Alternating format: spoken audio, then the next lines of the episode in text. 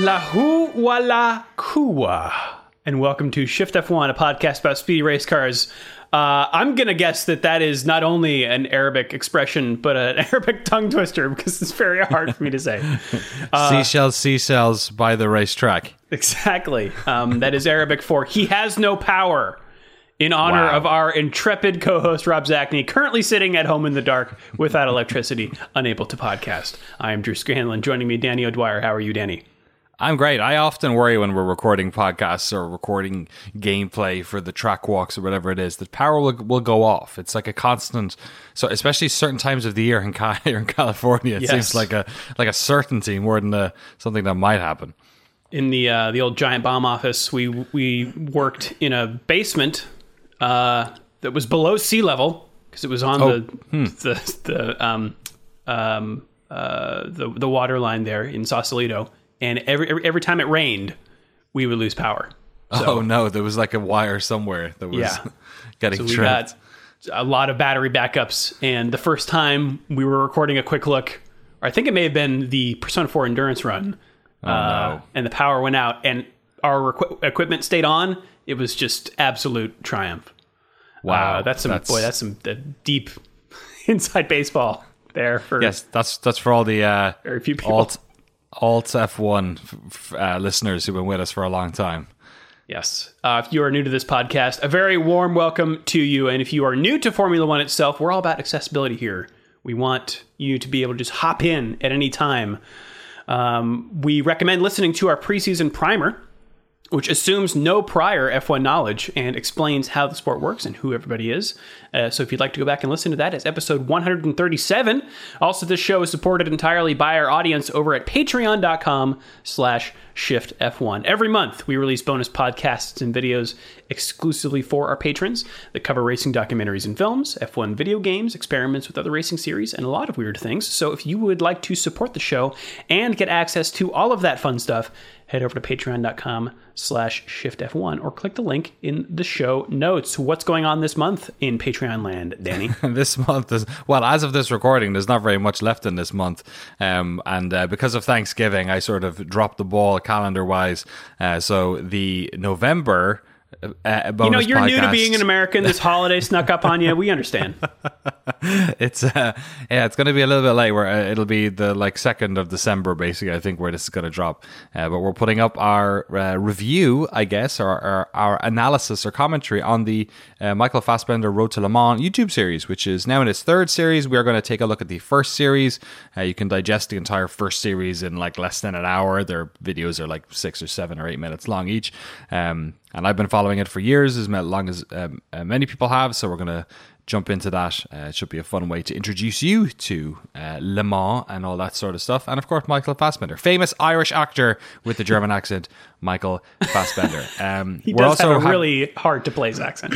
he does, yeah. He yeah. It's because he's like I think his I think his father is German and his mother is from like Cork and Cork in Cork is they have an awful strong accent in Cork. Drew, it's hard to understand some of them in, in Cork sometimes. I worked in a in a shop in Cork in uh, for a year and there was a day called Farmers Day. It's around this time of year actually. It's when the farmers get their December uh, pay packet. They get it early because of some sort of because the places would be closed the day they usually would, and they go into town on this one day and they buy all their Christmas presents for all their family and friends. And we used to have to keep a notepad and pen beside the cash register because they'd come up and say, "Oh, you- I love it. Do you have that? Um, do you have that album by your man? Uh, by your man, uh, the the tenor? What's his name? The fella?" And you'd be like, "What, sir? I I don't know what you're saying. I'm from the same country as you. I'm so sorry. Please write it down on this piece of paper." Oh no, uh, we got a uh, we got a message um, from uh, finding Oh, it here. an angry farmer in Cork. I'm in trouble. Maybe um, because someone was claiming that uh, Fassbender is not in fact from Cork. Yeah, he's not. But we, but, but he's famous, and He's he grew from up okay. there. Here we go. Sarah Morris. I hate to tell you, lads, but Michael Fassbender grew up in Killarney Co, Kerry, not Cork. Oh, sorry, he was he's in oh he's in Kerry. Oh, Jesus, you're in Kerry, the accent's even stronger, Drew. You don't have a fucking clue what they're saying down there. Kerry's a beautiful part of the country. I've never been there. I'm from Waterford, which is like a boring version uh, of all those places. But you got such nice crystals. Thank you very much. Yeah. Although I think now they're made in Greece. I forget. But the factory unfortunately shut down, as is the way of progress. Uh, we also will be doing a uh, wine tasting of Circuit Demon's incredible Daniel Ricciardo wine, uh, which he sent us. Uh, we were just planning how to film that before this podcast started. We're throwing the budget at it. Should be a should be a, a very well produced, beautiful review, and that'll be up for all uh, patrons. I think we'll see. We'll, we'll, it'll be at the around the end of the year, or it might be like a season wrap up style thing. Uh, but of course, thank you to all of our all of our uh, amazing title sponsors. The amount of people here who have been with us for the entire season is absolutely ridiculous. Yeah. Um, and we have a couple of new ones here today as well. Jason Kelly, of course, Will Romph, Umberto Roca, Troy Stammer, Circuit Demon themselves, Max Voltar, Reagan, Snigs, Connor McManners, who I either have been leaving out or just re upped. I can't remember, but Connor, it was good to see your name. sorry if I did forget to say it last week. Uh, Joel Roberts, Abraham Getchell, Jason Chadwick, Abdullah Althani, Bailey Foot, BPM, who is sitting on bad puns and means, I think, for the rest of the season, probably because I was too often forgetting to check what the new name was. Uh, Drew Stewart, Simon Villeneuve, David Mule, Tractor Share, Gnarly Goat, Iron Station Studios, Erica Siegel, Pyrites Card Castle, and E Dog, I Dog, J Dog. Maybe that's three people. That's a clever Wow. way of getting getting all your buds in. Uh, thank you all so much for your patronage. Uh, we'll have some new Patreon stuff next year because this is the final month of the Patreon, December. And then we're well, like I shouldn't say that because we do actually do an off season stuff, but It's true. um, it's always a little bit, a little bit quieter as as we need because this has been a long season, Drew, and we're not It- quite done yet. No, and it's uh, it's tough to to race this long. Tough to take news like this. Let's start with the downer, Danny. Yeah, um, Sir Frank Williams passed away over the weekend, um, and if you're new to F1, perhaps you don't know who this gentleman is. Uh, if you're if you're relatively new to F1, perhaps you know him as the guy who was always kind of around the Williams garage, who was a, a sort of common uh, feature. Uh, drivers talking to him. Uh, you know, it's always curious when you see a, a sort of an older man in a wheelchair around an F1 circuit. It sort of raises you know questions perhaps in your in your head. Uh, but if you're a you know an F1 fan of a of a certain generation, especially the sort of you know, early nineties, uh, you know, eighties. Um, then he was one of the geniuses of, of the sport, especially uh, an English uh, person or, or as a British person. Um, you know, fairly dominant for a number of years with a team from that part of the world as well. Oftentimes in cars made in that part of the world as well. Um, so yeah, he passed away over the weekend, um, and we wanted to just take a moment to sort of eulogize and, and talk a little bit about him, um, if if that's all right, Drew. Yeah, absolutely. I mean, you know, the name Williams is it's one- it's one of the ten teams. It's uh, and has uh, a long and storied history, and we have a history with it too. We we did the Patreon uh, episode on the the Williams um, uh, documentary. Yeah, yeah, yeah, Uh, absolutely. and I have been a, a Williams, I guess, you know, as as much as I am a fan of any of the teams, um, I've I've had like a soft spot in my heart, I think, for Williams, um, just because for a lot of the time that I've been watching, they've been kind of the underdogs, but I knew about their history, so I always wanted to see them come back. So, yeah, uh, Williams. Yeah, uh, yeah, exactly. If you're a new fan, you probably see them as that weird team that never scores points. But like the the, the oddness of it is that they were so dominant for such a long time, and you know, seven different uh, drivers uh, become world champions in their cars over the years. Um, but it started from very, very humble beginnings. Uh, Frank was born in South Tyneside, it's around sort of Newcastle area up in the north of England, uh, in April of 1942. Think about that. That's like that's like Pacific Theater times, right? Like that's that's that's absolutely wild. Um, his father served actually as an active uh, Royal Air Force officer, and his mother was a, a school teacher. But he was actually raised by his aunt and uncle for a large period of his young life, um, because his parents' marriage broke down. Um, as such, maybe this is part of the reason why he actually attended uh, boarding school in a private school in Dumfries in Scotland, St Joseph's College. And it's here that he fell in love with motorsport initially after a mate of his gave him a ride in a Jaguar uh, drophead coupe. So, you know, it's always good to have a friend with a nice car, I guess. with a jag. Yeah. Uh, he hitchhiked around the UK as a teenager to visit all of the racetracks and see as many races as he could. So obviously there was a deep love of racing from a very, very young age. Um, in early 60, in the early 60s, 1963, at age 21, he was a mechanic for his friend uh, and soon to be F1 driver, Piers Courage. Uh, Williams founded Frank Williams Racing Cars, which is not necessarily the team we're talking about today, um, in 1966, which he self funded by his work as a traveling grocery salesman. Oh wow. So this wasn't a, you know, this wasn't necessarily somebody who was thrust into the world by rich parents or, you know, sort of did it as a hobby. This was definitely a passion uh, which drove every aspect of his life. Um, Around that time as well, in 1967, he met his wife, Virginia Berry. Uh, they married in 74 and had two sons, Jonathan and Jamie, and a daughter, Claire, who is a uh, familiar face to anyone who's been watching F1 over the past couple of years. Uh, by 1969, Frank Williams Racing Cars uh, entered its first F1 uh, with a Brabham and Courage driving it. In that first season, he finished uh, in second place twice, but tragedy struck the next year in 70 when Piers Courage died at Zandvoort. It's a fairly famous crash that happened and that took his life. And the, the tragedy and bad news continued for Frank. Financial woes over the years um, made running the team a struggle. At one time, he was conducting business from a telephone booth when calls were getting cut short because he didn't have enough uh, uh, money. Um, and in 1976, eventually he went into partnership, but he basically sold um, the team to Walter Wolf, who's a Canadian oil magnate. Uh, he ended up leaving the next season uh, in 1977, but in doing so, uh, left with a friend, uh, engineer Patrick Head, and the two of them started Williams Grand Prix Engineering, which became the team that we talk about today when we say Williams.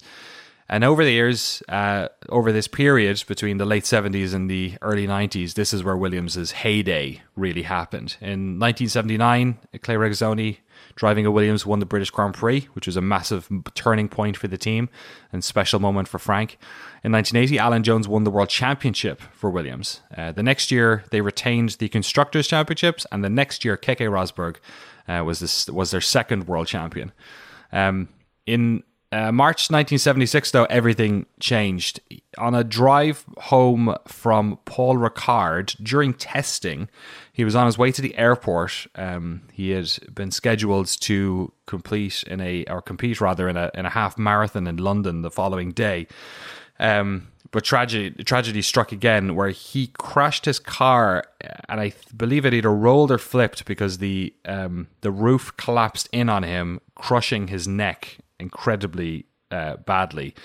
And by all rights, he should have died either on the in the moment on the way to hospital or in care. Um, but his wife, Virginia, or Ginny as she was known, um, organised his urgent repatriation to the Royal London Hospital, where they had a you know fairly significant response unit for that type of thing.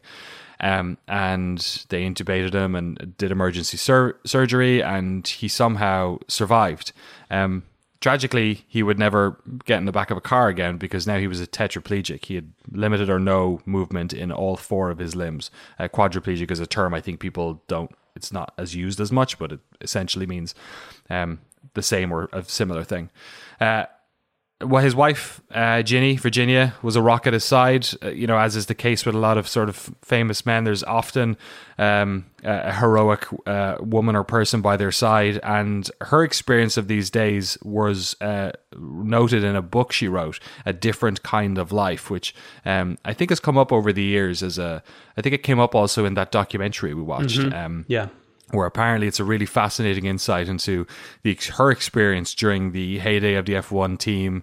Um, her experience trying to keep the family together, trying to keep Frank in good spirits and, and give him a quality of life um, that he could enjoy for the rest of his his his time. Um, tetraplegics sort of traditionally do not tend to live particularly uh, long into their lives, um, or have a lesser chance perhaps of of a, of a longer life. Um, but uh, she, uh, for her part or her major part, um, made sure that the family and and and Frank uh, still stayed together and had a had uh, good memories and good times and got got him back basically into William so that he could still enjoy his passions. Uh, tragically, she died like 11 years ago. She uh, had cancer uh, diagnosed in 2010, and it was actually what was it March of 2013. Um, she passed away at the age of 66. Uh, Williams himself uh, went on to get a bunch of accolades uh, from both the English and the French, which I found quite funny. Uh, he was made a commander of the Order of the British Army by Queen Elizabeth II in 1986 and then received a knighthood in 99, which is where the Sir comes from. He was made a Knight of the Legion of Honor by France as well for his work with Renault F1 engines. So, uh, you know, loved on both sides of the channel. Uh, but it's his uh, it's his work with Williams and the, the many wins they had, the many drivers champions uh, championships that they they they uh, got over the years that will uh, remain his legacy. Sixteen world championships, nine constructors, and also drivers championships for seven different drivers. Alan Jones in 1980, Keke Rosberg in 82, Nelson Piquet in 87, Nigel Mansell in 92, Alain Prost in 93, Damon Hill in 96, and Jacques Villeneuve in 1997. They achieved 313 podiums, won 114 races, and scored over 3,000 points. Uh, daughter Claire took over as deputy team principal in 2013, with him being the other deputy. Um, but Claire was basically in charge. Uh, but Frank remained a presence on the grid throughout this time. Um, and, you know, there's oftentimes interviews with him and conversations with drivers over the years. Um, Williams was clearly his life, both his family and, and his team. Uh, the Williams family stepped away from Formula One, as many of you know, in the mid 2020s after uh, selling to uh, it was a Dar- Darlington Capital. Dorilton. Um, Dorilton, thank you. Dorilton. sounds like a made up sort of um, uh, firm uh, in a move that secured the future of the team, um, but also the owners sort of recognized the importance of the Williams name and have uh, retained it so far. Um, Frank was, uh, sorry, Sir Frank Williams uh, was uh, admitted to hospital on the 26th of November this past weekend and passed away peacefully, surrounded by his family on the morning of the 28th at the age of 79, the oldest surviving tetraplegic in the world. He is survived by his Really? two children, Jonathan. Yeah, yeah, Wow. world.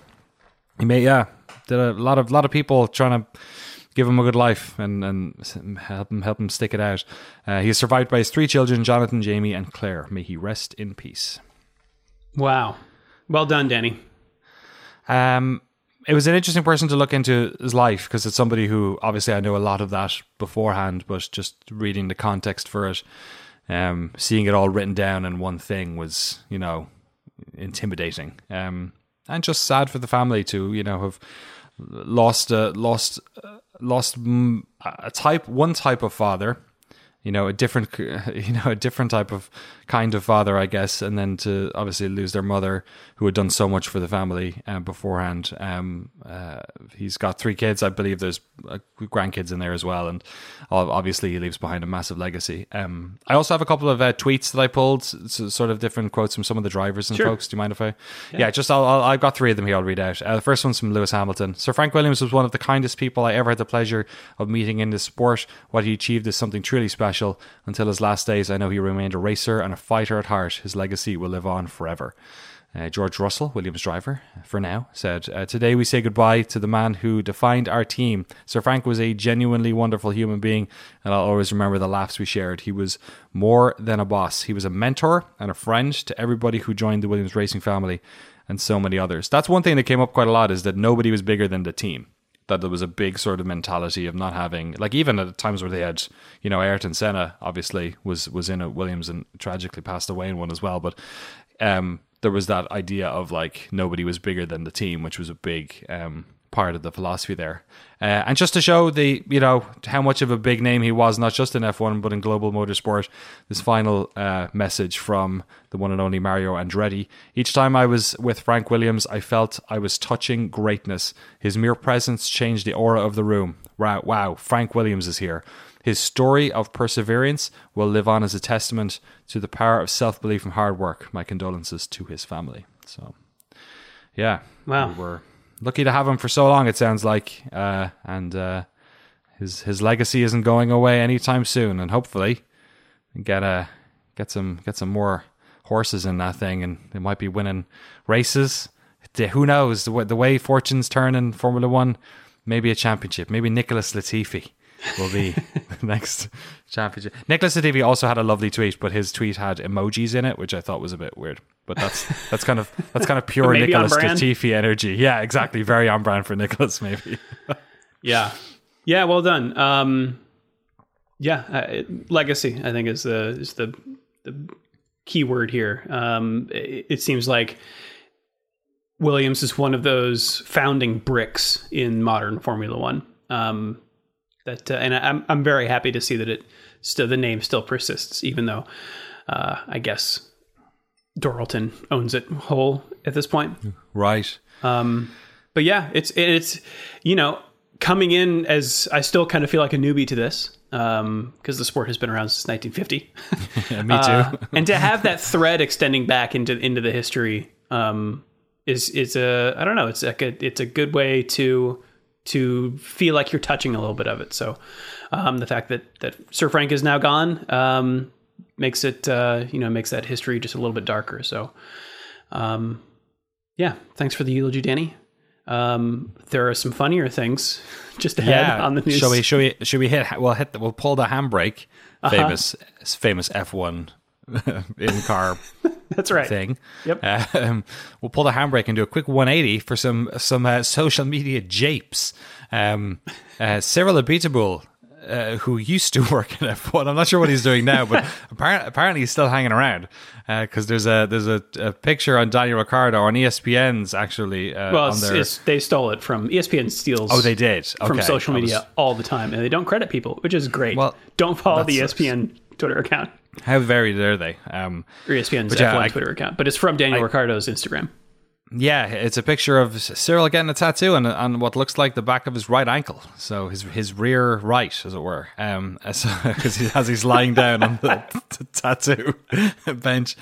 Uh, so apparently the tattoo is happening. This is the tattoo where Daniel said if he got it was a podium, I think. Um, uh, Cyril would get a tattoo, and obviously Daniel has now since left that team, and also Cyril has since left that team, uh, Renault. But uh, yeah, um, apparently the tattoo is still happening. And then in other, Did, wait, did you mention that Ricciardo is just he's in the Oh, picture. He's in the background looking on just smiling, just like with his big like, uh, Cyril's getting it done. Um, Uh, there's that- apparently a, a video coming on Wednesday, uh, terrific, the day this posts. So excellent. look out so for that. check out Daniel Ricciardo's Twitter or whatever his YouTube channel or whatever he's doing, his Twitch, Yeah. his OnlyFans page. Check it out. um, and another social media japes, uh, Romain Grosjean celebrating a birthday. Um, Not the one you're thinking of. No. Uh, happy first birthday to the Phoenix, he says on Twitter, which is uh, which is the name that he has given himself. Uh, stop trying to make Romain. Stop trying to make Phoenix a thing. Grosjean has posted a uh, a picture, uh, some sort of I don't know how to explain it. It's somewhere between a tattoo graphic that you'd pick out in like one of those little tattoo manuals where you're picking which one you want, and like and like a skateboarding sticker. It's like Yeah. somewhere in there. Or this like Um, goes on the hood of a Trans Am. Yeah, exactly. I saw some people have ripped it already and tr- made an Etsy store uh, where you can buy shirts with it. But it's basically uh, the logo, the Phoenix. The Phoenix, of course, is the moniker that he's given himself, having survived that horrific crash and fireball at uh, in uh, uh, Bahrain, the second race in Bahrain last year, which I guess was this time last year. Um, uh, sorry, it was the first race. Maybe it was the first race in Bahrain, actually. Um, uh, uh, and yeah, he he gave he's given himself this moniker, and he's he's been sort of like it's on his Twitter profile. Actually, it's like father, husband, IndyCar driver, hater. Haters and fire resistant, aka the Phoenix. So he's really hammering home this Phoenix brand thing. And this I mean, picture, look, it, if I don't know if I survived that, I don't know what I would do. Right? I think it's I think it is commendable that he is embracing this thing and not being like, oh, never talk about that again. It was scary. Uh, Yeah, but he's but just doing it in such like an overt, strange manner. I don't know. I, kudos to him, but it is a little strange. you should check out this image of this. Uh, what is basically a phoenix rising from the flames with a race car helmet on. Yes, It's I a will lot. link it in the It's show notes. Yes, thank you very much. Uh, shout out to the Phoenix. We love you, Romain. There's also a picture of him, which uh, there, there's a, an interview he did with Nico Rosberg recently over on that YouTube channel, and I think they have a similar type of energy. Actually, the two of them, they should get like they should do a podcast about F1 F1 with Nicholas Latifi. I think that would be a good. Just the most like- earnest yeah, exactly. guys. Yeah. the Cool Dudes podcast. Yeah. Uh, all right, a couple of quick hits here um, ahead of the upcoming Grand Prix in Saudi Arabia. Uh, Oh, remember Hamilton's blitz through the field in Brazil? Yeah. So that was precipitated by a new engine. Uh, you will recall he got an engine penalty for fitting a new engine into the car. Um, Yes. I so I didn't really understand this. Um, I guess on a on a uh, an engineering level, but apparently they when they decide to replace an engine, I always just thought it was well, it's had a number of miles on it, it's going to explode soon. Which is not really how it works. Apparently what happens is the engine just gets slower. They don't really know why, but you know, maybe, you know, uh, infinitesimal enlarging of pipes or whatever. Um, and so that's why they fit new ones. Um, and so they decided to take this engine penalty, put a new one in, and it was much more powerful than the one he had been using. Uh, the last race, um, Lewis uh, did not race that engine again. Instead, he went back to his older one. But this week, he's put the new one back in because, as I'm sure Danny will um, explain, the Jeddah street circuit will favor high horsepower cars. Um, there are a lot of straights because in Qatar, there were a lot of turns, so you didn't need to be going down straights very much. So you weren't necessarily aided by having that uh, stronger engine. Um, but in in Jeddah, apparently you will. S- uh, So believes Mercedes. So they are putting that engine back in the car. Straights is a straights is one way of saying it. Okay. I'm yeah. We'll, we'll get we'll get to Jeddah. Don't worry. And I can't help Danny, having seen what he can do with that car, with that engine in Brazil, um, paired with his skill. Though he is eight points behind Verstappen, I I think he's got the advantage. Um, F1's Twitter account did a, a good breakdown of how Max can win the title in Saudi Arabia. It, it's a little. It feels to me just a little like when you're watching your favorite sports team and they're ahead by a lot, but you're still scared. Yeah, Not that it's Max like is my favorite driver, but like it would be exciting if someone knew one. I love Lewis also, but it would be it would you know it would be an upset, right? It Yeah, feels a little it- like that. what was that uh, Patriots Super Bowl comeback? Who was that again? I forget who that that that, that just goes to show I can't even remember who the other team was. I feel bad. Sorry to whoever Was it was. it, Was it was it the San Francisco 49ers? No, I think it was the Saints. I forget who. I'm sorry, but yeah, that whole like yes, when you're the momentum perhaps is, uh, which oddly enough, like Max has done an incredible job of. It's not like he's been like his title has been crumbling or something. You know, No. it's not. It's just it's a close battle, and Max is just in front. But obviously, um, I think Red Bull have done an amazing job with Max of like like almost Alan Prosting their way into making sure that they still get points every week in in tracks that don't favor them. Jeddah is such a toss up. We'll get to Jeddah, but like, yeah, well, should I go, should we get to Jeddah right now? I guess. Uh, well, let me just run down the, the scenarios here. Max can Oh, yeah. win the title in Saudi Arabia if he wins the race, gets fastest lap, and Lewis is sixth. Wow. Or if he wins and Lewis is seventh, does not get the fastest lap. Or if Max is second and gets the fastest lap and Lewis is tenth. Or if Max is second and Lewis fails to score. Right. There you There's go. a- also a good picture accompanying this tweet of uh, him and Lewis on a podium, like both smiling with their champagne at e- like smiling at each other.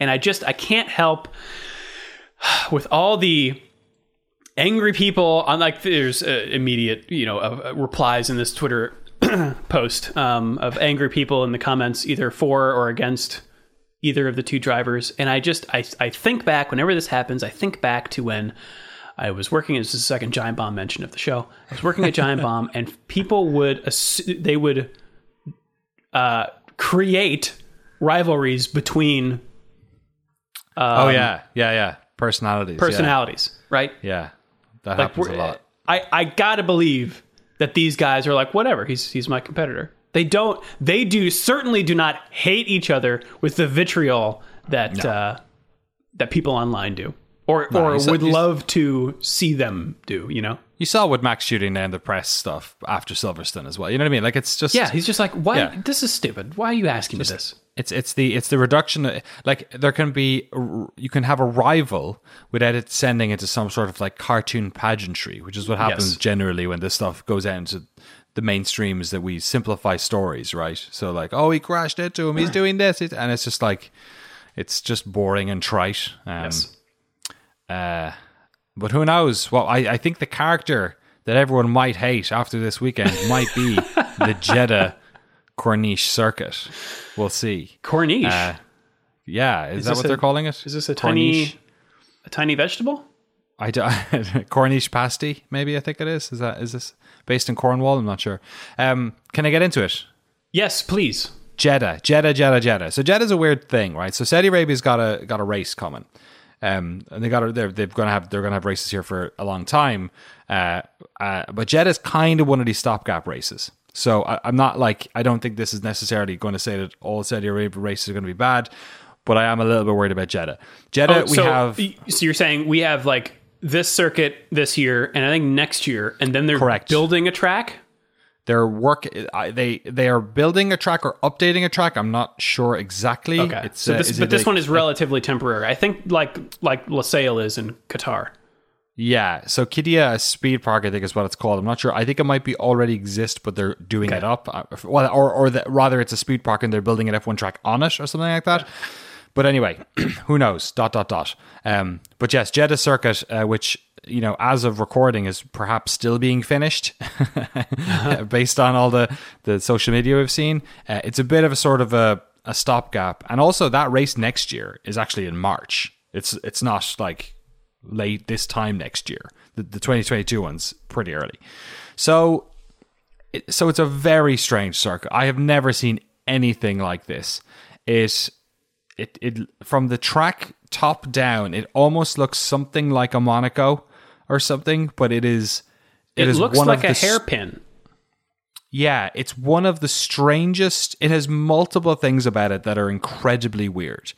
And my concern is that there might be hardly any overtaking and also there might be a lot of safety cars or a lot of crashes. We'll we'll have to see. So let's go through the numbers. It's a 50 lap race. Um, because it's one of the it is the longest street circuit and also the fastest street circuit. Um, it's uh, 6.1 kilometers. Uh, there are 27 corners, 16 left, 11 right. It That's is a counter- lot of corners.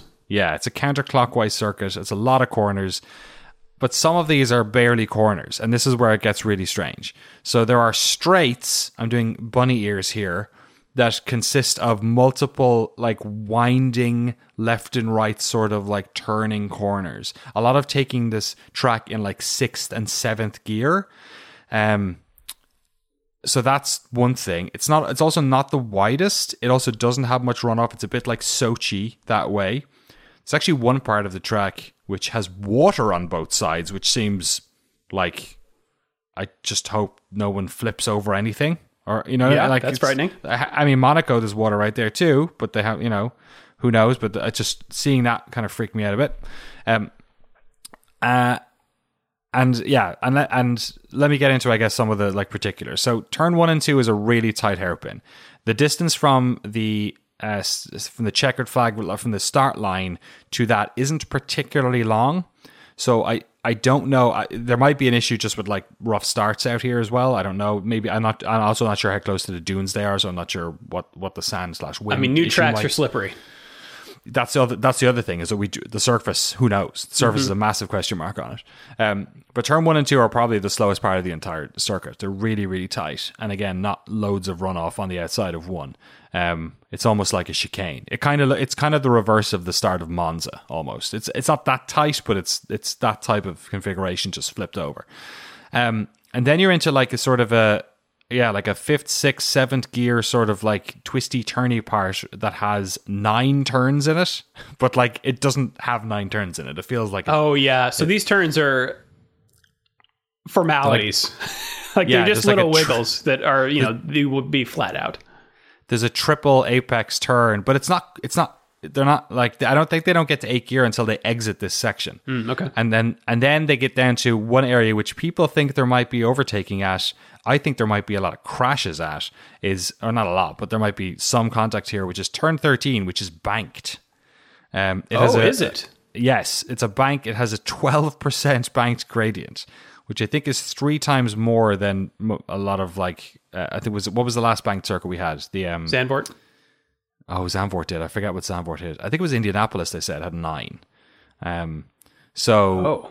but it's weird because it has zero runoff on it uh, on the outside. So this thing could be a real. Yeah, it might be like Zandvoort where it's there's a little bit of action there, but it's way it's bigger than Zandvoort's one. It's longer than Zandvoort's one. So maybe there will be overtaking. I'm not sure. This one is right on the edge of like this track feels like it might work with next year's cars better than this year's cars. Is kind of what the, the feeling I get where you know ground effect and downforce, so there's actual chasing through turns as opposed to now where there's just too much wake turbulence.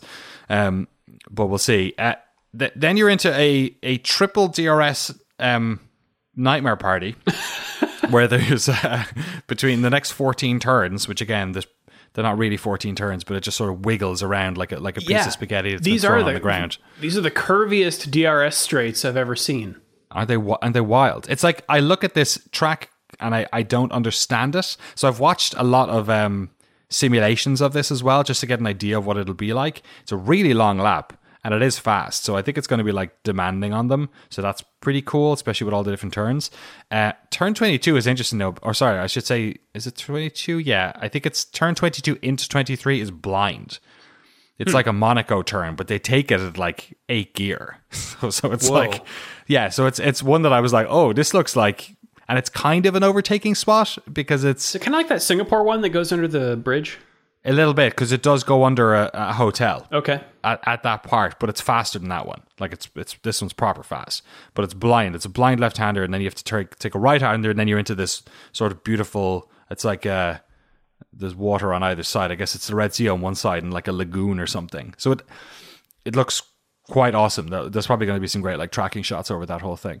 Uh, the Tilke, the company who make this, Hermann company, reckon that turn ones and turn 27 are the best for overtakes. 27 is the final turn of the track after the third, actually after the second DRS zone, and then there is DRS also on the start finish straight. So 27 is kind of like a another good spot for an overtake, but then they can battle back on the on the next one. But I don't like this is one of these tracks where the scale of it throws me off t- entirely because when you look at the map, it looks like a, one of these slow little city corners, but it's not. It's the fastest top speed of a street circuit. Um, I think it's uh, 308. Uh, oh no, that's, that's the distance of it. I have it written down here somewhere. 300 kph or something is what they think. They're go- no, so, sorry, 322 is top, and the average speed is 252 kilometers an hour. So that's that's that's fast. This, for a That's street really circuit, we're fast. not- we're not used to that. Yeah, That's 200 miles an hour. and 50 street laps. Yeah, and 50 lap race. Like 50 laps is on the lower end. You know what I mean? Spa's 44. Um, what's Monaco? 75, something like that. So like, Yeah, 85, 89, I don't know. right. So 50 is like it shows you how long the circuit is, but it is taken at speed. So I think it's going to be demanding on them. But I don't know. I cannot tell you which way this one's going to go. It's either going to be an absolute parade where nobody can overtake each other because the turns just keep getting in the way or it's not wide enough. It might be a safety car nightmare because there's just not enough um, room to clear cars out of the way. Also, this is going to be the first time it's there, so it's you can't ask that all the marshals are going to be absolutely pro at this. This track's only been built, so they probably didn't have enough a lot of time to prepare. So perhaps that's the element. I know we don't want to talk about the quality of marshals, especially given Christian Horner's comments about a month ago, but that was something I was thinking about. Um, the surface, as you mentioned, is a massive question mark on it. Um, and then yeah, like how far, the, how close by the cars can uh, follow each other, considering the turbulence behind them with the dirty air and the amount of like micro corners they have to take. So it's going to be wild. P1 is going to be interesting just to see what the surface is like and how the cars take some of these, like at what speeds they take these turns. P2 is going to be very interesting once we get a lot of drivers out there at the same time and we start to see how it all shakes. Um, uh, it- it'll be interesting. So I don't know. This could very much come down to a qualification, a good quali lap. Like you said, there's 27 turns, but you would argue that this circuit would favor straight line speed just based on the way the turns are put together. You know, there's not there's not a lot of most of these turns are like you know less than 100 degrees. You know, they're not they're not very they're not big twisty ones. There's just lots of them. Um, my only hope is that it doesn't. We don't have some sort of farcical calamity race. Yeah. you know what. I mean. Like we don't have a lot of big incidents or like somebody does something silly and takes out Lewis, and then that you know Hamilton, and then no one can overtake and he wins the race automatically. Max does. Um, we'll have to see. I was always worried about introducing a weird circuit, a new circuit this late in the season because it could have this effect. Um, but also this is one of the strangest. Like this is it's it's not Vietnam level of weird, which looked like the weirdest circuit I've ever seen. It was just like it was like It looked like a driving- crop circle. Yeah, it looked like yeah, exactly. It looked like a it looked like a crab rangoon, one of those. You know, at the top where they pierce it, they they pull it up like that. It looked like that, like up like three different, like a triangle almost converging in the middle. This one is just this one is. I don't know. I don't want to be so negative on it because it could end up being an absolute classic because it's so bananas. And and to be honest, the, the craziest thing is the new circuit they're doing looks like it might have a flyover, which is even more bananas. Whoa. Um, I guess we have it in Japan, but like a really awesome looking one. I love it. Um, but we'll uh, we'll have to wait and see. It's it, I I I am going to be watching practice like a hawk. This is going to be, if nothing else, it's going to be a really interesting weekend. Yeah, well, the conditions um, between looks like uh, practice, qualifying, and the race all seem to be pretty similar. Um, it looks like about 28 degrees Celsius or 82 uh, Fahrenheit uh, during race time. Zero percent chance of rain. Yeah. Um, and uh, mild wind looks like about five miles an hour or uh, eight kilometers an hour. Oh, so okay.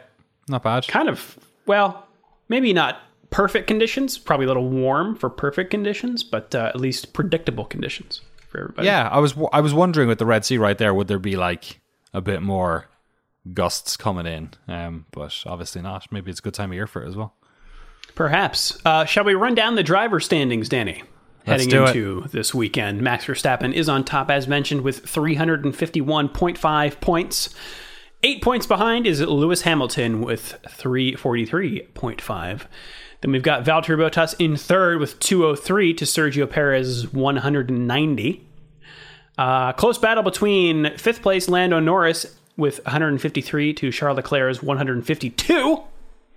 Carlos Sainz is in seventh place with 145 and a half. Daniel Ricciardo is in eighth with 105. Pierre Gasly in ninth with 92, and Fernando Alonso in 10th with 77. In 11th is Esteban Ocon with 60. Sebastian Vettel has 43. Lance Stroll has 34. Yuki Tsunoda has 20. George Russell in 15th place with 16 points. Kimi Räikkönen's in 16th with 10. Then we've got Latifi with 7. Antonio Giovinazzi with 1. Then Mick Schumacher, Robert Kubica, and Nikita Mazepin with 0. Zero. In constructor standings, Mercedes is currently four points ahead of Red Bull with that's 546 to Red Bull's 541. Yes. Uh, we could see a different driver and a di- you know a, a driver and a team that are different winning the championships, which would be fun. Um, Ferrari's in third place with 297.5 to McLaren's 258. Uh, that was close. It's getting further. This is this is do or die for McLaren. Yeah. Uh, Alpine's in fifth with 137. Alpha Tauri's got 112. Aston Martin has 77. Williams has 23. Alfa Romeo has 11. And Gene Haas and team have zero. So those maybe the final standings, except for those top two. Yeah. Yeah, shall something see. mad happens. But that, all you need, if nothing else, this season has not had a lot of like, like crazy weird retirements for a lot of teams. Like as is often the case later in, you know, a sort of power units generational sort of uh, timeline. Um, but this track is this track could there could be a real first lap disaster here. True. like it's it's one of those ones that they're going to be going very fast through very twisty corners. it's uh, narrow too. It's narrow. It's there's it's it has all the like. If there was other drivers in the field, I think the drivers are so good this year, and we've shown even the rookies have been really good on on starts. There hasn't been a lot of sloppy, you know, openings to a lot of races. It's been pretty good. But if there was ever one that was going to happen, it's this one. It's just it's so twisty and weird and the overtaking areas right now are so opaque it's or, or like unknown it's like a gray area i don't know we'll, we'll have to see how much it shakes out and yeah the first time i guess they'll be racing anywhere near each other is going to be cute it's going to be the start of the race so we'll have to wait and see even lando norris hadn't been in the sim at the end of the last race you know it's like i'll have to say Ugh. I'm like I'm I'm equally excited and like terrified. I'm gonna be like looking with a smile on my face through my fingers. Yeah, you'd hate for this season. It's been so great. You'd hate to, for it to end on like an asterisk. You know. That's my that's my one little worry, but you know, we'll see. Uh, if you'd like to join the standings yourself, you can join our fantasy league using the link in the show notes. Get in the last two races. Uh, you can also hit us up via email, shiftf1podcast at gmail.com or f1.cool slash emails. What's going on in the email hopper this week, Danio? Uh, first one, I just want to mention that James, who has been for years uh, on his SoundCloud page making compilations of all of the intros that you do in the various languages and dialects. He did a great one today. Um, if you're a Saudi listener, by the way, let us know how he did. Shift the podcast podcast at gmail.com. Uh, James just uh, hit us up uh, on the emails and on Twitter to say that he has uh, done the 2020 intro compilation. So if you want to check that out, it's all the intros in one audio file and, and check in on Drew's accents. Head over to soundcloud.com slash tall and proud. So soundcloud.com slash T A L L N P R O U D. There'll be a link, I suspect, in the notes, show notes. Uh, thank you very much, James, for doing that. It's always a laugh when I get to listen to one of those. And gr- congratulations, Drew. I can't believe you you understand what must be like 20 languages this year. Yeah, yeah, it's, it's a lot bouncing around in my head, but, uh, you know, I'm pretty smart. Yeah, pretty pretty well traveled man. Um, first question I'm going to take here from Charlie. Hi guys, love the podcast. Blah blah blah. I was looking. That's him writing that, not me. Sorry. And then a Um, winking I- emoji, so we know that he's sarcastic. oh, it must be Nicholas Latifi. It's the same emoji he used in his tweet. Thanks for emailing, Charlie. I was looking at some images of the 2022 car spec, and obviously, some of the most noticeable changes are the new front and rear wings. I was looking at the new rear wing, and it looks to be one continuous and rounded body part. It dawned on me that it doesn't look as though there will be any DRS next year. Is this the case? I'm aware that the intention of the new spec is to allow cars to follow more easily and therefore allow more organic overtakes. Surely, the more overtaking, the better. But could the unintended consequence be long DRS trains and simple passes on the straights? Uh, whether we have DRS or not next year, do you think it should stay or go? So, this was actually a really big point of contention with a lot of the teams back in sort of June, July, when a lot of these specs came out. There was a lot of discussion, and most of the team principals seemed to suggest if they were asked about it that they would like DRS to stay, to stick around. And obviously, the car that was rolled out, the sort of concept car, isn't necessarily, you know, the final one that the teams will work on. So DRS is still part of next year. You're allowed to have it. Um, it is suspected that all of the teams will have it. And then F1 are basically, the FIA or F1, whoever it is, are basically going to, they're going to hope it's not needed. And if they see that there's enough organic overtaking happening without DRS, then it will be pulled back. But yes, next year there it won't. It's not getting like scrapped out. They're going to basically sort of do a bit of a halfway house on this one and kind of see if it's needed. Um, the format of the DRS will have, I believe, similar sort of specs to the ones they're given this year. Like it's not like they give them all a DRS wing. They have specifications, and the teams have to build their own. Uh, and make sure that they're in line with the specifications. And we've seen how tight those specs can be, as what happened with Mercedes in uh, at Interlagos. So yes, there will be DRS next year. The hope is that it will be sort of trimmed out, you know, eased out uh, for the next season. Um, but how the teams deploy that, and I guess whether they do, is also up in the air. Uh, yeah, either the following season or the following specification, which I think the next big one comes around in 2025. Right. Um, I, I, could, I could see DRS staying until at least until then. Um, they can always reduce the amount of zones, like or, or, or the length of them. yeah, or the size know. of the wing. You know, Totally. There- There's lots of ways you can mitigate it um, or ease it, and they've done it. And you can do that race by race. Like we have seen uh, sometimes where there's been uh, not enough DRS passing in some years, where they have elongated the DRS zones in subsequent races. So it's something that they can also sort of tweak on the fly during the season. Yeah. Um, but yeah, the the initial render car uh, did make that confusing because there are no like actuator points. Um, Right. Craig Scarborough uh, at Scarbs Tech on Twitter, um, who does a lot of great technical drawings, um, uh, replied to a question uh, asking the same thing uh, with a drawing that I guess uh, he did himself, uh, which I can link in the show notes that shows how a 2022 DRS wing might work. Right. Awesome. Uh, I posted it in the, the Discord chat, Danny, if you want to take a look. Oh yeah. Uh, speaking of the 2022 regs, uh, should I take this next one? Yeah, go for it. It's kind of in the same vein. We got it uh, last week, though. I didn't get to it. Uh, Jeremy asks Much has been said about the new Aero regs reducing the effect of dirty air in corners, but surely that will also reduce the tow effect on the straights. Will this make DRS even more important? Will there be more overtaking in the corners and less on the straights? Um, I mean, I'm no doctor. So uh, I don't know, and I think a lot of this is up in the air. But I imagine we would get the the theory would be that we were, we would have more overtaking in corners because cars would be closer. Um, but I don't I don't know that uh, we would get fewer on the straights.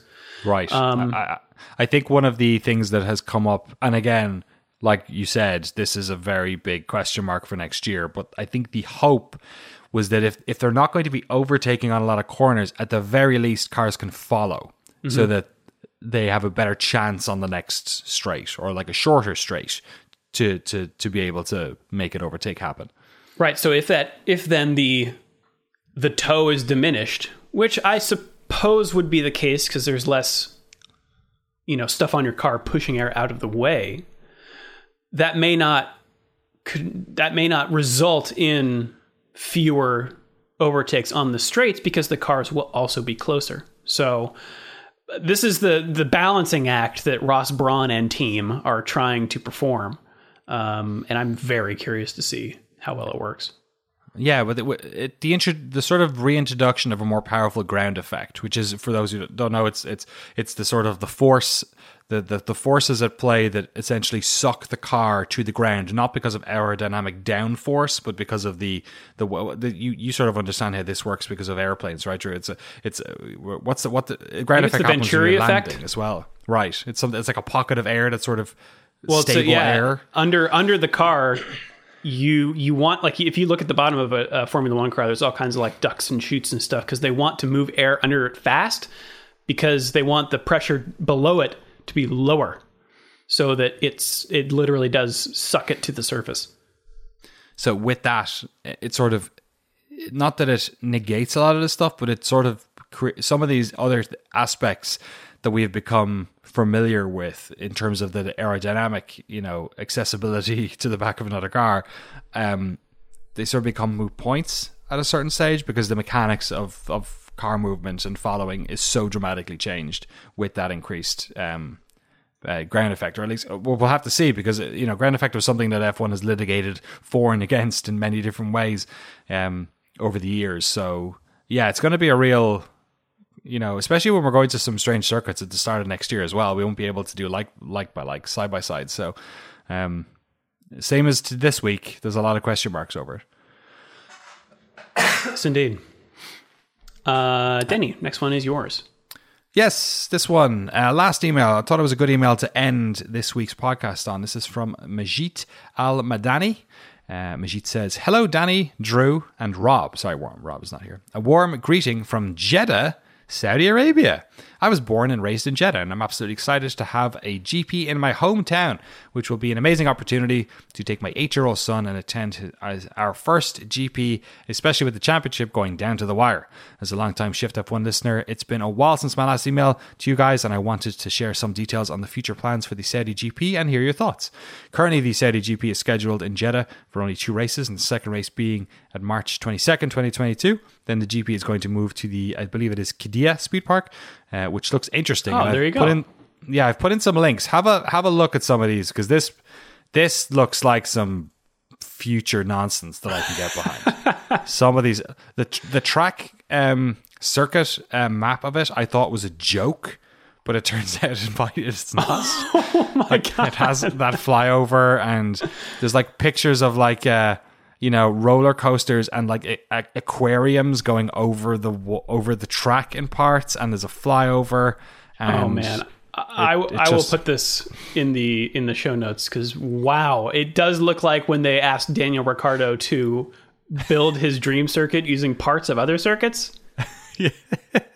Boy, you This- thought you know what this- 27 turns was a lot. This one has 34. So, so it- they might cut that down for that. We don't know, but it's 34, and also like it looks like an F1 race stars circuit. You remember that game where they Uh-huh. like they sort of did like magical theatrical parodies almost of famous tracks like Monza and stuff, where they're just so colorful and there's so much shit going on. At least that's what the concept pictures for this one look like. So This is crazy. This, is, this looks like Speed Racer, is what this looks like. That's t- yeah, you've nailed it exactly. Um, to continue continue with Majid's email um, regarding the previous comments criticizing F1 for having Saudi slash Gulf GPs, uh, I'd like to personally extend an invitation to Drew, Danny, Rob, as well as my fellow Shift F1 listeners who are most welcome to visit Saudi Arabia for upcoming GPs to see the country and meet its people before passing judgment on issues affecting lots of host countries and not just my region. To me, this podcast is uh, the best F1 coverage out there for years, and you will always have my sincere thanks and appreciation. Best regards, Majid Al Madani. Thank you very much for the message. Always nice to have messages from people like to see the other side of a of a of a of a of an issue, and it doesn't negate the the truths that people might have about not just the, the race here at Jeddah, but also like conversations we have had over the years about certainly Bahrain. Um, uh, you know, there was there was even a, a race that didn't happen there because of sort of how pe- people felt about the the situation there with laborers and stuff. Um, but yeah, it's always always great to hear insight from from someone else's perspective. So thank you so much for sharing, Majid. If I would love to take you up on that offer, hopefully in a time when there is a bit more travel available around the world, uh, especially if it's that for that that Qiddiya one looks like it might be pretty fucking weird. I remember the first time I went to Yas Marina, or the only time I guess I, I was also like blown away by like, oh wow, they there's money here. They're able to build some really fucking crazy things. Yeah. Yeah. I, I thank you, um, Majid. I, I really appreciate the email. Um, I think it's really cool we have listeners in, in Saudi Arabia. And I'm very happy for you and all the other motorsports fans in the country and the region in general that you get to have some some races nearby. Um, it's a good point about we have been focusing on uh, the Gulf region in our criticisms recently. I think because we've added two tracks there, but you're right. There are a lot of other countries uh, that we could point to, and we have in the past. Um, you know, like I don't know, China. Um, but I think it's So- I mean, important. Sochi was another oh yes, one where the because there was a lot of uh, um, especially when the World Cup stuff, there was a lot of you know. Uh, issues there, and of course, similar, yeah. as as an as a new American, I'm always very, and as a born European, I'm always very conscious of um, giving America a pass on things like this, considering their foreign policy and sort of uh, recent history of colonialism in this exact area. So, uh, but yeah, exa- exactly. I, I think you're right. There is a lot of there, it has been on the tip of our tongue with regards to this part of the world more recently because it's just we've been expanding here. Yeah, and I, I think it's important to make a distinction between the people of a country and the leadership, which is really what I'm criticizing. Um, I would absolutely love to meet the people of Saudi Arabia, but I would also maybe expect that doing so would only frustrate me further. You know, I've I've been fortunate to have traveled to some places with similarly problematic governments and found that the people there are like people anywhere else, you know, um, and in general extremely warm and welcoming, which makes it harder for me to accept when their governments betray them. Yeah. Um, but things can change, and to hear Stefano Domenicali say it, you know, F1 is going to be a force for good in the region, which would be great.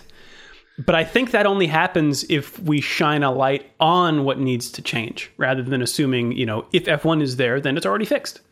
Um, which I know, um, at least uh, in our in our society, is kind of the the knee jerk feeling, right? Like, ah, it's it's fine. Um, yeah, it's the, the Olympics effect. It's like it's it's it's like the West. It's like the nor- the northern hemisphere and the West deciding that this is now part of the conversation. You know what I mean? If, if you Yeah. get an Olympics or you get a World Cup, then then you're part of the crew. Then then nothing bad happens there, and you're one of the good guys. It's like it's so it's this Right. again In the way that, like- cartoonish reduction of of geopolitics and culture that just you know it's very easy to understand, but it's like it's it's so disconnected from reality. Right, like in in the way that uh, I think it's this is no longer true. I don't think this is any longer true, but um, they used to say that any any two countries with a McDonald's have never gone to war with each other. God, yeah. But y- yeah, that, that it- should be a rule because then we could just, you know, McDonald could be the, the force for that change that unites us all. yeah. Uh, you know, who knows? In a few years, I may be pleasantly surprised. I hope so. Um, but I, I do really appreciate the email. Thank you. I was I was also reading up. You sent me a great link before we started, um, and I was doing a lot of research about this track. Just to kind of see, and I, like I'm trying to read through the bullshit because a lot of it was like them talking about the fast speeds, fast speeds, fast speeds, which I think was a way of a bad sign. maybe saying, yeah, it's like, uh, there's no overtaking, or uh, we hope no one crashes. Um, but uh, one of the things they're also talking about, which I hope is true, is that it looks like it's gonna there's gonna be quite a lot of fans have access to this. It is a street circuit, but because of the amount of turns, um, and also because they're adding, I think they're adding like free areas or something where like families can come and like hang out for a while like bes- like these sort of like parks you get a lot of these in in i mean i've only ever been to um abu dhabi and um uh, Dubai, but uh, you, you sometimes get, especially this time of year, where you can actually go outside these sort of like open parks where people can sort of hang out and converge. So apparently they're doing some of that around this temporary uh, stadium. Um, I also don't know if they're keeping much of the stadium up for the intervening month. I, I suspect these are still normal roads and they can't, but that's that's also a question. But I feel like w- w- we will all have a, a different opinion, or we'll have an opinion on this race this time next week. Yes. uh, whether or not it's uh, strong or not, we'll we'll have to wait and see. Uh, yeah, if you'd like to send us an email, you can do so at shiftf1podcast at gmail.com or through the website f1.cool slash emails. Uh, we're also on Twitter at shiftf1podcast. I'm at Drew Scanlon. That is at Danny O'Dwyer. And Rob Zacny is at Rob Zacny. That's us around the internet. Should we take it around the world, Danny? Let's race around the world. Hey, hey, oh, yeah. Getting down to it in terms of racing seasons. Uh, we do have some racing this weekend. Formula 2 is joining Formula 1 in Jeddah. Um, the Motocross Grand Prix of Indonesia is on Sunday in Bali. And we've got supercars at the Mount Panorama Motor Racing Circuit for the Bathurst 1000. Oh my god, it's on. Awesome. It is. This is a this is a fun this is a fun race. Yeah, it's at a weird time. Check your local listings. It certainly is because it's in Australia. Um, but as uh, as we like to mention, um, All our Aussie listeners are like, F1's at a weird time every week, you baby. as we like to mention, uh, if you're looking for stuff to watch in the off season, one of my favorites is Supercars, um, and they often discount the previous season uh, for their subscription service. oh, yeah. So if you're looking for some uh, some quality racing for a discounted price, Supercars would probably be uh, one to Yeah. consider. S- similarly, as you have also mentioned in the past many times, MotoGP Oh, should yeah. be doing something similar over the over the break. So, yeah, it's good time. Good time to dive back into the catalog. Yes. Formula One is also happening this weekend. Maybe you've heard of it. Friday, things kick off. Um, what is that? December 3rd. I forgot to put the dates down. Um, free practice 1 starts at 8:30 a.m. Eastern Time on E ESPNU, followed by free practice 2 at 12 noon on E ESPN2. Saturday, December 4th, free practice 3 kicks off at 9 a.m. on E ESPN2, followed by qualifying at 12 noon on ESPN News. And the race, everyone, Sunday, December 5th at 12:30 p.m. Eastern Time on E ESPN2. The Deuce.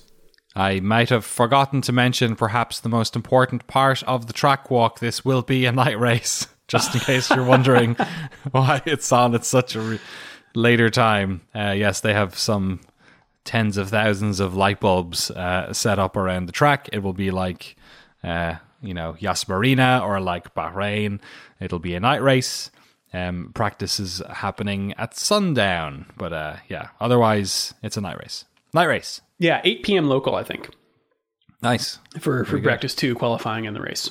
That's probably. I wonder what sunset is there because it's fairly close to the equator, right? I don't know how far Hmm. down it is. It's not as far south as as uh, you've got a map somewhere in that room, right? did, I, thi- I think yeah. Mecca is south of it, if I'm right. So I, I think it's not. It's not all the way down the the peninsula there on the what's the, what was the southwestern side of of the Ar- Arabian Peninsula. We're used to being on the eastern side. I wonder yeah, well, it might be. Maybe it's a little bit later in the day. Because right now, I was talking to my. I've, I've been interviewing people in Scotland a lot recently for this. We're doing a documentary on Grand Theft Auto, and it's like dark there at three o'clock. so I think four o'clock. They're all like, they're all like, ugh. I'm calling them up, and it's already nighttime there. Uh, so yeah. Anyway, night race. Night race. Uh, all right. Well, um, if those are your final thoughts, Denny, That's it. We I can- big question mark. I'm. I'm. What am I? I'm not. I'm not. Am I cautiously pessimistic? I'm not sure. I, I'm. I'm waiting to be surprised, uh, but I'm not quite sure if that's a good surprise or a bad surprise. yeah. It's going to be a really. It's going to be one of the most interesting race weekends in a while. While they try and figure out this very different circuit. Uh, well, according to the internet, civil twilight in Jeddah is 6 p.m. Okay, that's that's pretty late for you know northern hemisphere winter, right? Six. So that's gonna be a dark. year? That's gonna be a dark race. That is not a Yeah. evening to night.